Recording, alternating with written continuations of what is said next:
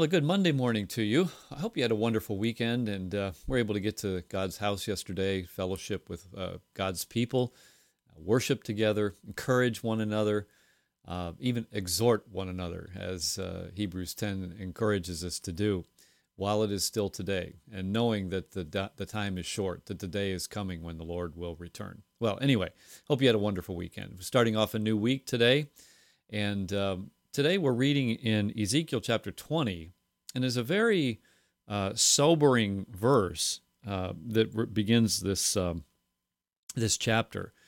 Uh, Ezekiel is told by the Lord in verse 2 says, Then the word of the Lord came to me, saying, and this is what the Lord told him. He says, Son of man, speak to the elders of Israel, and say to them, Thus says the Lord God, Have you come to inquire of me? As I live, says the Lord God, I will not be inquired of you. Now that's that's a little sobering because um, we can say, well, I, I, I thought the Lord said, "Ask and you shall receive." You know, seek and you shall find. Knock and it'll be open to you. So here the Lord is telling people, "I'm not gonna I'm not gonna answer you. I'm not gonna open the door. I'm I'm not gonna hear uh, w- when you call. When you seek, I'm not you're not gonna find." So what's going on here? Well, I think the answer to that question is found later in verse 30 and 31, where the Lord says, um, Are you defiling yourselves in the manner of your fathers and committing harlotry according to their abominations? For now, here's what they do. For when you offer your gifts and make your sons pass through the fire, and defile yourselves with all your idols, even to this day, so shall I be inquired of you, O house of Israel? As I live, says the Lord, I will not be inquired of you. So here's the thing those who are supposed to be God's people, they're living like anything but God's people. They are idolatrous, they're uh, offering sacrifices to other gods, and even even engaging in child sacrifice. That's uh, that's that's appalling, isn't it? This is what they were doing. And then they're in a pickle, they're in a fix, and they want God to tell them how to get out of it. They want God to bless them further. And God says, "No, I'm not going to be you. You, I'm not going to be inquired of you. You, you won't listen to what I have said. You won't do what I've told you to do. You won't follow the revelation that I've already given you about myself and what I what I desire and what I expect. You won't listen to any of that. You won't follow my revelation already given. Then why should you expect I'm going to give you any more? Why should you expect I'm going to give you further blessing? Why do you think I'm going to give you some insight into your problems and into your dilemma that you're facing right now when you have just categorically refused to listen to what I say.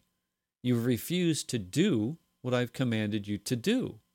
You've refused to accept the revelation that I've already given you. The Lord says, I'm not going to do it. I am not going to be inquired of you.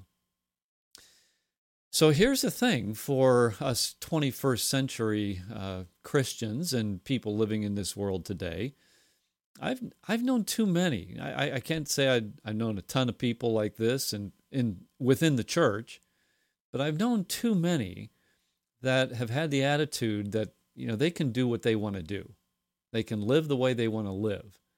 They they know what God's word says about what they're doing and how they're living, and they they know that it's wrong.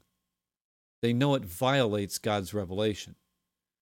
But then they get themselves in a bind, or I should say, the Lord allows them to suffer the consequences of their defiant, sinful behavior.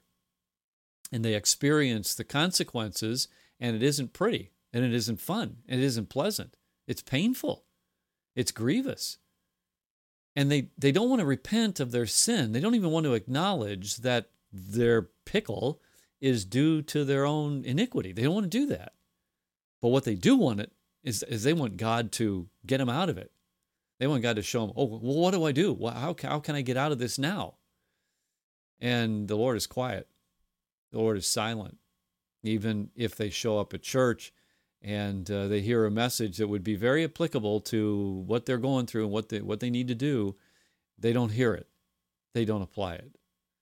Uh, again, I've I've seen too many people that I know their situation. I know what's going on in their lives. I know the problems that they're dealing with. I also know that the the sin that they're engaged in, of which they're not repentant, and they hear the message, but they don't hear. They hear the revelation, but they don't accept it. And they go out of there angry, upset with God because God won't bless them and God won't give them any more insight, any further revelation. Well, this passage gives us some good answers as to why. Shall I be inquired of you? asks the Lord. No, he says. No, I will not be inquired of by you. Well, I'm pretty confident that uh, most of those who listen to these broadcasts are not going to be in that kind of a position, but it is it is um, profitable for us to evaluate how we respond when we're convicted of sin. Do we accept it, repent of it, and, and turn away from that sin uh, and seek to be right with God and go from there?